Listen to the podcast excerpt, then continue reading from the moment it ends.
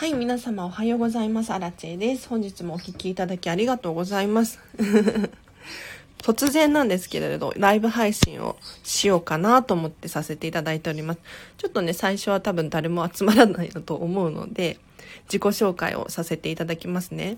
私は、こんまり流片付けコンサルタントで、このチャンネルはですね、もっとお片付けに磨きをかけたいとか、お片付けの効果、メリット、そんなものを話しているチャンネルでございます。で、いつも通常は平日の朝、だいたい9時くらいからライブ配信をしておりまして、お片付けに関する質疑応答のコーナーをね、やらせていただいておりますが、今日はですね、ま何でも質問してほしいなと思って。というのも、私はこんまり流片付けコンサルタントなので、確かにお片付けのお悩みに答えるっていうのは得意なんですよ。ただ、こんまり流片付けコンサルタンっていうのは何かっていうと目的があって ど、何かっていうと、誰かの人生とかをときめかせていくっていう 目的があるんですよ。だから、その、人生のときめくサポート？これをしていきましょうっていう感じで、こんまり流片付けコンサルタントになった時にね、あの、契約書を書くんですけれど、そこに書かれているんですよ。お片付けだけのサポートではなくって、ときめく人生をお手伝いするっていうのが、まあ、ミッションなんですよね。なので、あの、ぜひお片付けに関するご質問でも大丈夫ですし、これめちゃめちゃ悩んでるよとか、ちょっとまあゆるい質問だったりとか何でもいいんですけれど、何か私、アラチに聞きたいことがあれば、コメント欄で教えてほしいななんて思います。でね、こんな日曜日の朝から誰か来るんだろうかと。多分ね、みんなね、土日とかってなると、ゆっくりぬくぬく起きて、ね、で家族と何かして、みたいな感じの方が多いんじゃないかなって思うので、いや、もしかしたら誰も集まらないかもと思ったんですが、ちょっとやり、ライブ配信やりたいなっていう気分だったのと、まあ、実験ですよね。うん。あの、もしかしたら、この朝の、日曜日の朝にしか聞けない人がいるかもしれないので、ちょっとそれ実験的にやらせていただいております。あ、チョコさんおはようございます。嬉しい。よかった、誰か聞きに来てくださって。いや、もう誰も来ないの覚悟でちょっと始めたんですけれど。よかったです。突然始めちゃいました。はい。ちょっと取れそうな環境にいたので今。はい。よかった。で、今日もですね、何か質問があればコメント欄で教えてほしいなと思います。まあ、なければないで私が勝手に喋り始めちゃいますね。うん。で、そうですね。私実は昨日の、まあ、夜中にですね、甘酒を 作って、そう、一晩もうそろそろ経ちそうかな、できそうかなっていう感じなんですよ。うん。で、なんで甘酒作ってるのかっていうと、こんまりさんが近藤まりえさんがめちゃめちゃおすすめしてるからなんですよね。なんか、なんでこんなにこんまりさんって甘酒甘酒言ってるんだろうって思って。なんか、こんまりさんが甘酒のことをもう言いすぎて いて、なんかむしろ逆になんかアメリカのね、レシピ本なんか芸能人とか著名人の方がレシピ本、レシピ、なんて言ったらいいな、有名人の方が一人一個ずつ、レシピを提供して、それをまとめた本があるんですけれど、これアメリカの本なんですけれど、あの、その中にこんまりさんの甘酒の作り方みたいなのが 載ったらしいんですよ、レシピ。それだけ、なんか甘酒甘酒言ってるんです、こんまりさんが。だからもう私も気になっちゃって作ってるんですよ、今。それがまだできない。もう少しかなとかって思いながら今、ライブ配信回しております。あ、あ、おはようございます。MM さん ?MM さんで大丈夫ですか？嬉しい。勝手にダイエット部、いいですね。M と呼んでください。M さん、ありがとうございます。今日も質疑応答ですね。お片付け、私はこんまり流片付けコンサルタントなので、そんな私に聞きたいことがあれば、ぜひ聞いてほしいなと思います。お片付けに関することだったりとか、あとはもう本当に悩んでること 軽いお悩みでも答えられるかなと思います。まあ、喋ってね、ちょっと気が楽になるっていうこともあると思うので、ちょっと聞いてみてほしいなと思います。というのも、私はお片付けに関してはプロなので、得意なんですよ。ただ、あの、こんまり流片付きコンサルタントって、その、ときめく人生のサポートをしていくっていうミッションがあるので、あの、お片付けだけじゃなくないですか、それって。うん。なので、なんかモヤモヤしていることがあったら、ちょっと私に聞いてみてほしいなと思います。で、私、平日朝はですね、お片付けに関する質疑応答のコーナーをやっていまして、悩み、皆さんの悩み、ご質問に答えているんですけれど、なんかね、もしかしたら人生相談みたいなのできるんじゃないかなと 思って、やりたいことではあったんですよ。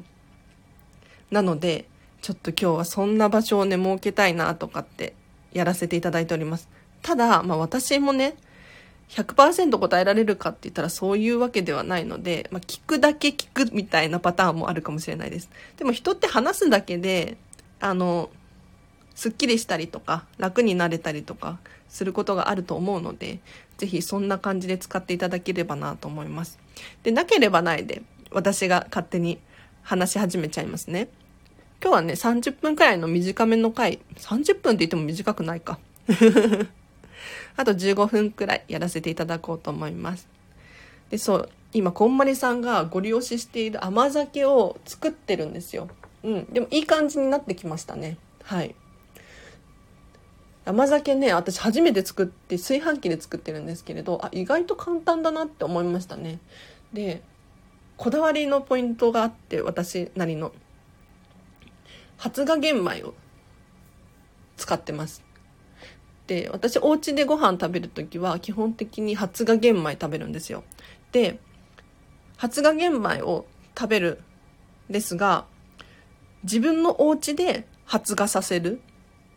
これにこだわってます。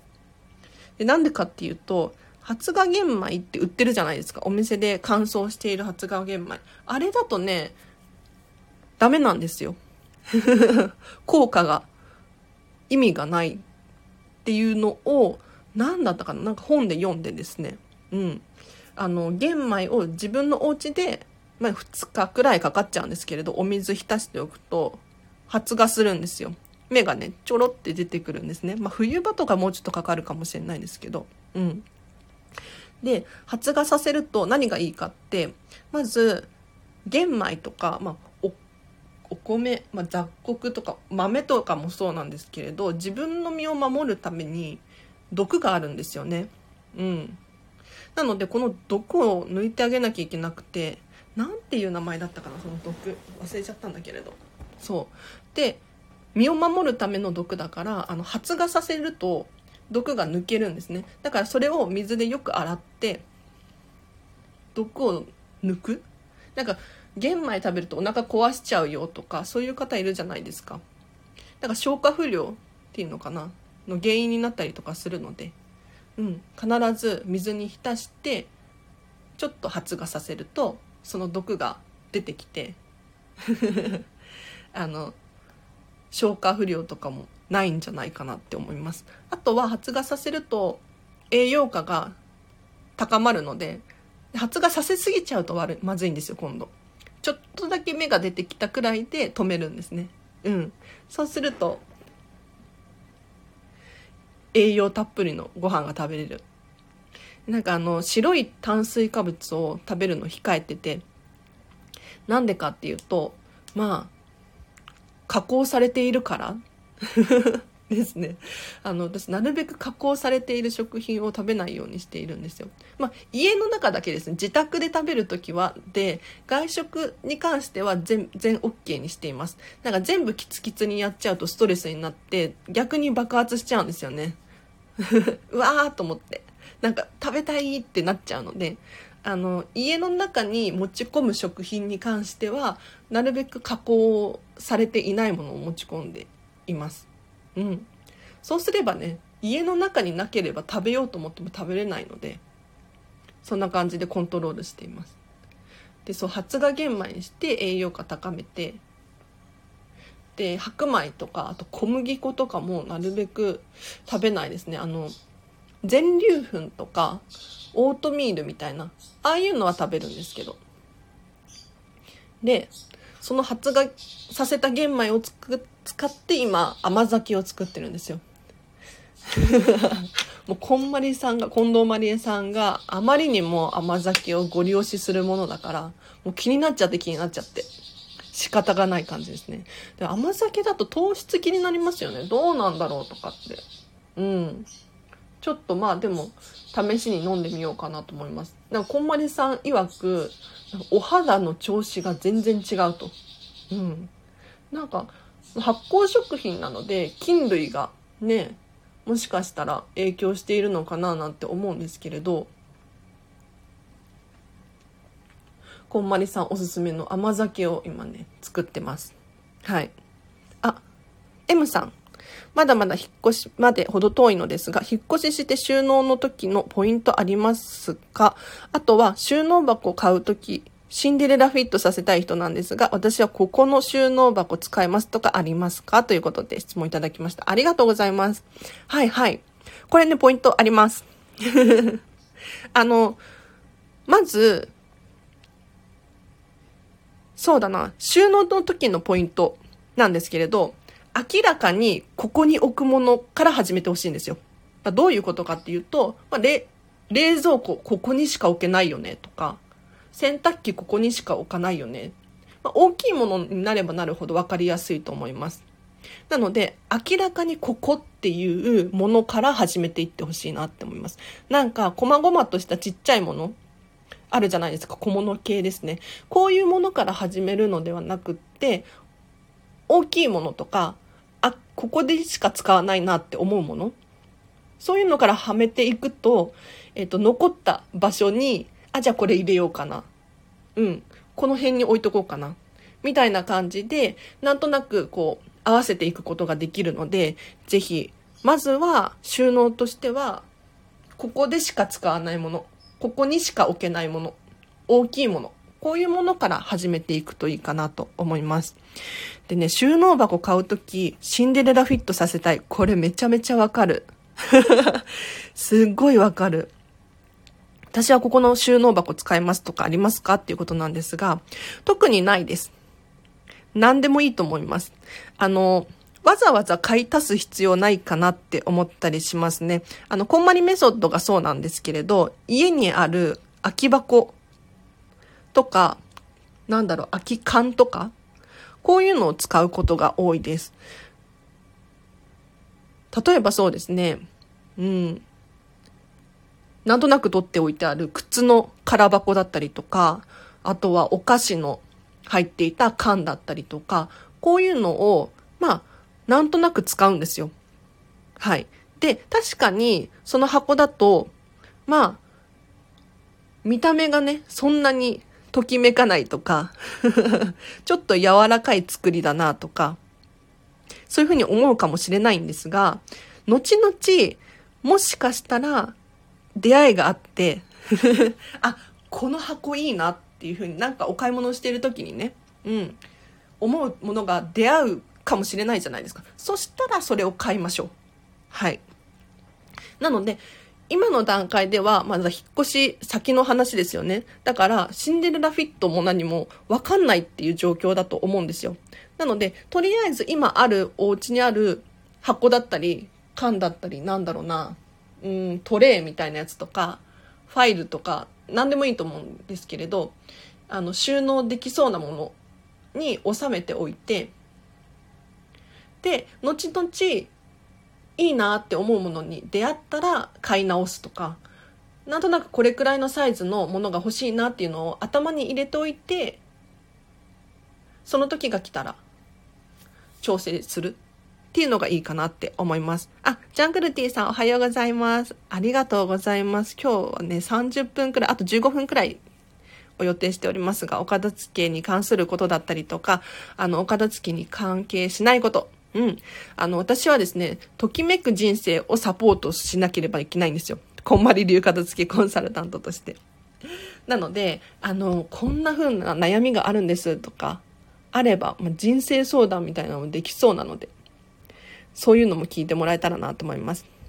あ、よしひろさん、おはようございます。嬉しい。あ、日曜日の朝って意外といますね、人。今日日曜日ですよね。うん。あ、よかった。誰も来ないんじゃないかなって思ってましたけど。あ、M さん、空き缶、へえ、メモメモっていうことで。そうなんです、そうなんです。なんかとりあえず、今あるもので、代、代を対応する のがいいと思います。なんか、先に収納の箱とかを買ってしまうと、引っ越した後にサイズ違かったってなる可能性が非常に高いです。なので、あの、引っ越して収納とりあえず決めて、今あるもので収める。それから、実際にどんな大きさの、どんな形の箱が必要なのか、ちょっと生活してみないとわからない部分があったりすると思うので、それを研究して で、なんか、良さそうなのないかなって探すのが一番いいかなと思います。はい。ね、引っ越し後の収納困りますよね。私も先週、先々週、引っ越ししてきたんですよ。妹のお家に引っ越してきて。まあ、私自身、ミニマリストなので、あの、スーツケース2個分しか物がなかったんですけれど、まあでも収納、そうですね、お洋服はここにかけるしかないよなとか、そういうところから始めて、で、小物系はですね、なんとなく最後の方に回して収納していきました。はい。なので、ま、なんか、箱とか、袋とかでもいいかなと思います。袋。はい。なんか、使ってない巾着袋があるとか、風呂敷があるとか、そういうのでとりあえず包んだりとかして、ゆくゆくは良さげなものを手に入れるといいと思います。あと、これシンデレラフィットで言うと、あの、ホストのローランド様が非常に参考になります。彼の YouTube めちゃめちゃ参考になりますよ。なんかめ、本当にシンデレラフィットなんですよ。見たことある人多いと思うんですけれど、もう、ローランド様はミニマリストなんですよね。で、物の数がもう決まってるんです。だから、例えばなんですけれど、傘1本しか持ってなくって、その1本の傘を立てるための傘立てがあったりとか、あとは下着が3着しか持ってないよとかって言ってて、その下着3着がぴったり入るサイズの引き出しを作っていたりとか、もうカバンとかの置き場所も決まっている。もう開けた瞬間に美しい収納なんですよね。もう完全にシンデレラフィットだって思いますね。うん。あ、わかります。ローランド様の家すごいですよね。見てて気持ちいいということで、M 様、本当にすごいですよね。あそこまでできたらいいなーって私も思いました。なんかこれはここ、これはここっていうのが明確に分かりやすいですし、判断もしやすいだろうなっていうふうに思います。で、さらに、うん、シンデレラフィットだから、見ていて美しいんですよね。あそこまで極められたら気持ちいいだろうなと思って。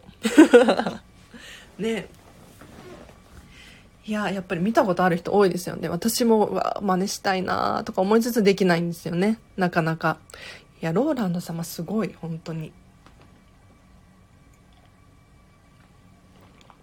はい。ということで、あと10分ほどですね、ゆるっと質問コーナーやらせていただいております。はい。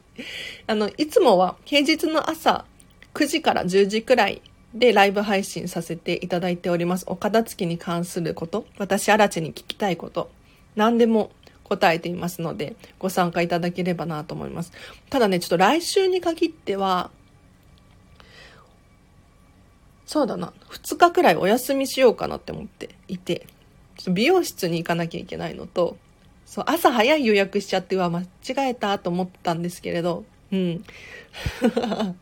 早い時間に予約しちゃったのでねちょっとまあライブ配信できたらやりたいんですけれど。あとディズニーシーに行きたいんですよ来週。もう本当にディズニーシーに行きたい。あのチケットは持ってないんですけれどよくね私ホテルミラコスタの中のレストランで食事だけして帰るみたいなそういうのをしてるちょっと変態チックな人なんですけれど一人であの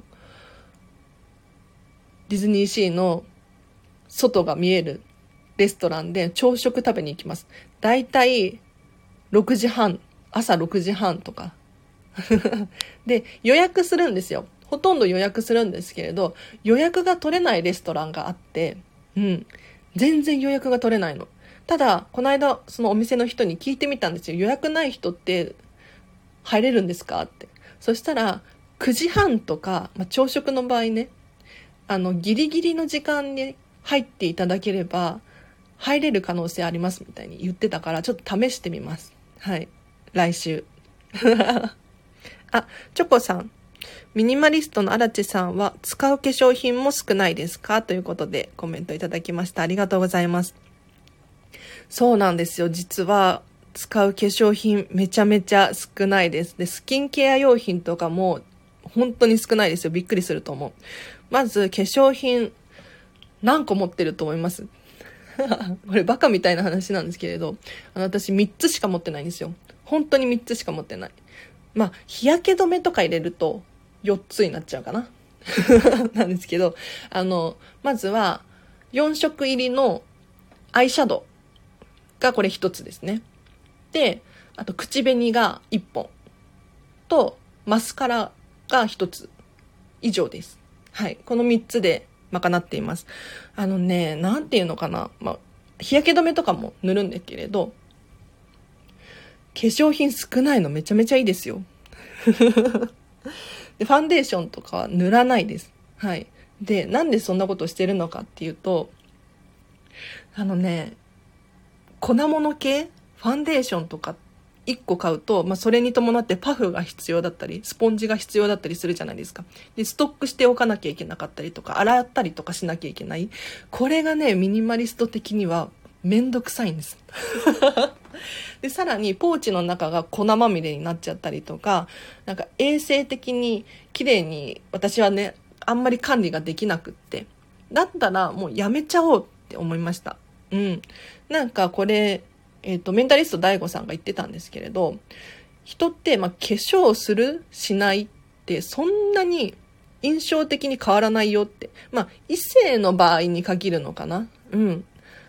ただ、女、対女性だと、まあ、化粧変えたねって気づくかもしれないんだけれど、なんかね、一般の男性の方から見ると、そんなに化粧変えてもわからないらしいんですよ。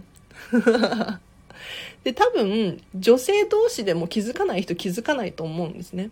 うん。だからそんなに頑張って化粧しなくてもいいかなと思って、あの、化粧品減らしました。で、私、このアイシャドウ一つを使ってですね、うん、眉毛描いたりとか、ちょっとハイライトに使ったりとか、4色入ってるから、それができるんですよ。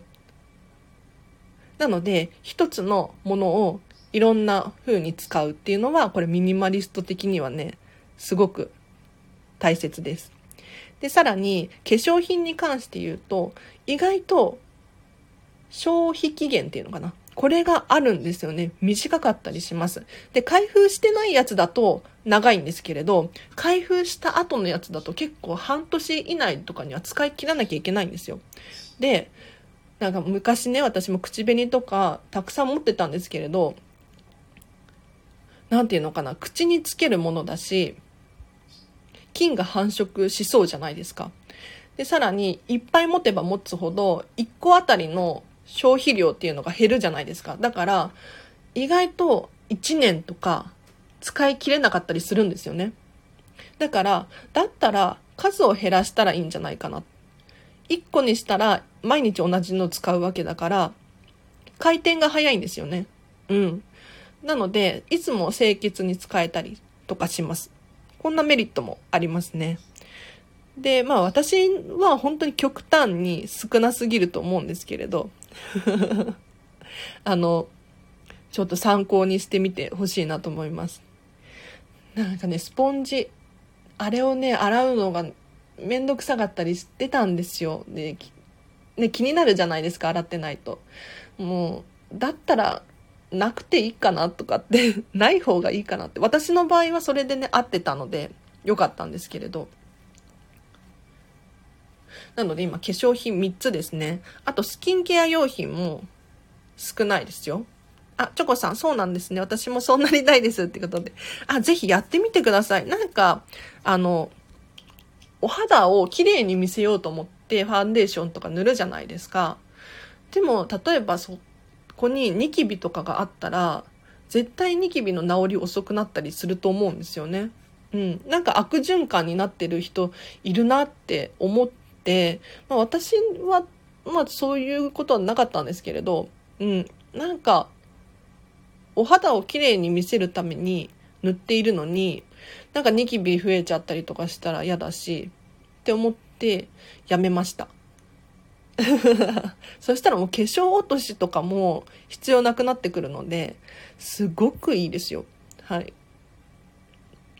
で、今スキンケア用品もすごい少ないんですけれど、メインが今2個ですね。2個。何かっていうと、ココナッツオイルとボディクリーム？この2つです。はい。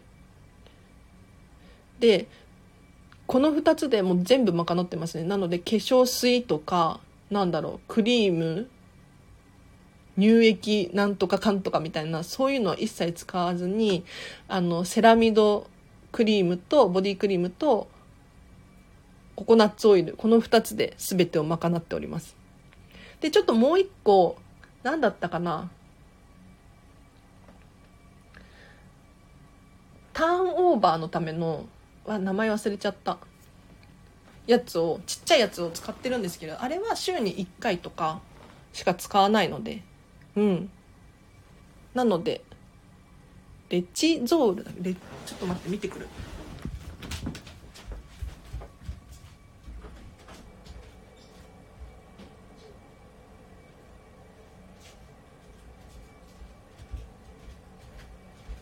これレチノール。レチノールっていうのを使ってはいるけれどこれは本当に今ちっちゃいやつ。10ml 入りのやつ。を週に1回くらいしか使わないやつなんですけれど。これを使ってたりしますね。なので3つですね。はい。でココナッツオイルどうやって使ってるのかっていうと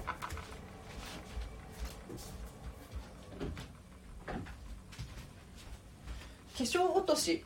代わりに使っていたりとか、まあ、肌の保湿に使っていたりとかあと髪の毛に塗ったりとかもしていますね。であと軽い日焼け止めにもなるのでまあちょっとしたことであればこれでココナッツオイルパパッと塗ってっていう感じです。でこのセラミドのボディクリームとかはもう全身に使ってます。顔にも塗るし体全部塗るしあとハンドクリーム代わりとかにも使ったりとかして。います。もうこれだけで十分じゃんと思って。はい。なんか高級な化粧品とかを使うのもいいと思うんですけれどただこれもやっぱりね私消費期限っていうのが気になっちゃってあの高いとなかなかさなかなかあの量使えなかったりしませんか？で化粧品とかもそうなんですけれど水分が多かったりするとやっぱり菌が繁殖しがちなんですよね。だからあのいくら高いものであっても新鮮かどうか鮮度がいいかどうかこれが重要だなと思っていてだったらなんか高いものを使うよりも新鮮に使えるこっちを選ぼうかなと思って私は今数を絞ってあの1個あたりの使う量を増やしてどんどんこう消費させていくっていうことにしています。なので、そうだな。靴下とかもそうかもしれないです。靴下今4足なんですけれど、4足だと結構消耗早いんですよね。だからこう、どんどんどんどん買っていかなきゃいけなくって。でも、そうすることによって、いつも新しいものが使えるじゃないですか。うん。だからすごく楽しいですよ。新しいものを使うのって楽しくないですか？たとえ靴下だったとしても楽しいんです。いかがですか？あ、30分くらい経ちましたね。はい。ちょっと今日は短めに行こうかなと思って、これからジムに行こうかななんて思ってるんですけれど。うん。その後仕事ですね。飲食店の仕事があってっていう感じです。皆様、どうでした？いかがでした？ちょっと突然ゲリラ的に始めさせていただいたんですが、少しお悩みの解決になったかなと思います。はい。うんうんうん。あ、聞いてて素敵やなって思いました。ということで、M さん、嬉しい。何それ？ありがとうございます。はい。そんなそんな。まだまだこれからですよ。実は先週、見習いこんまり流片付けコンサルタントから卒業して、正式な合格通知が届いてですね、これからあの、ままだ初心者マークですよ、私は。はい。成長していく、そんな感じです。なので、このチャンネルもね、徐々に徐々に、どんどん成長していきますので、はい。ぜひ、またお会いできると嬉しいなと思います。あ、チョコさん楽しかったです。ありがとうございました。ということで。あー、よかった、やって。楽しかったです、だって。よかった。じゃあまたやりますね。明日月曜日ですよね。明日の朝、まあ、8時、9時、9時くらいかな。9時前くらいに始めたいとは思ってます。はい。で、10時くらいまでを予定しておりますが、またライブ配信しますので、ぜひ参加できる方いらっしゃったら参加してほしいなと思います。で、このチャンネルは、あの、毎日毎日更新しておりますので、お片付けに関することをですね、シェアさせていただいておりますので、ぜひ、えっ、ー、と、またお会いできると嬉しいです。あ、ミラコスタの話ももう少し聞きたかったです。ということで。えー気になる人いるんだ。ちょっと今度じゃあその話しますね。もう本当に最近、週、2週間に1回くらいディズニーシーに行って、月に1回、来月も行くんですけれど、ディズニーシーの中に入って、まあ、遊ぶ。一人ですよ、しかも。一人で。で、さらにホテルミラコスタに行く。みたいなことしてますので。はい。あ、ミラコスタの話大好きです。ディズニー大好きです。あ、いいな、いいな。あ、吉弘さん、ありがとうございました。お掃除一緒に頑張りましょう。あの、ディズニーのお掃除の本読みました？私感動したんですけど。はい。おすすめです。そう。あ、じゃあディズニーの話しましょうか、今度。ね。それいい。ちょっとやりますね。はい。皆さん楽しみにしてくださってるみたいなので。じゃあその話します。では、えっと、今日もこれからですね、皆様、お片付けするっていう方いらっしゃるかもしれないので、めちゃめちゃ応援してます。で、わからないことあったら質問送ってください。レター送ってほしいなと思います。あと、LINE 公式アカウントやってるので、後でリンク貼っておくんですけれど、ぜひぜひ、これでチェック、えっ、ー、と、お友達登録してほしいなと思います。ここから私に直接メッセージも送れますので、はい。あ、読んでないですって吉弘さん読んでください。あの、ディズニーはまずお掃除を考えた。これ私衝撃的でした。なんでディズニーがお掃除に力をめちゃめちゃ入れているのかっていう本なんですけれど。なんかお掃除ってただ綺麗になるだけじゃないなって。うん。この間ま、吉弘さんにもちょっと伝えましたけど。ぜひ読んでみてほしいなと思います。あ、ちょっとね、長くなっちゃう。だから終わりがわかんないんですよね、いつも。はい。ここで終わりにします。皆様、じゃあ今日もハピネスな一日を過ごしましょう。あらちでした。バイバイ。ありがとうございます。あ、よかった。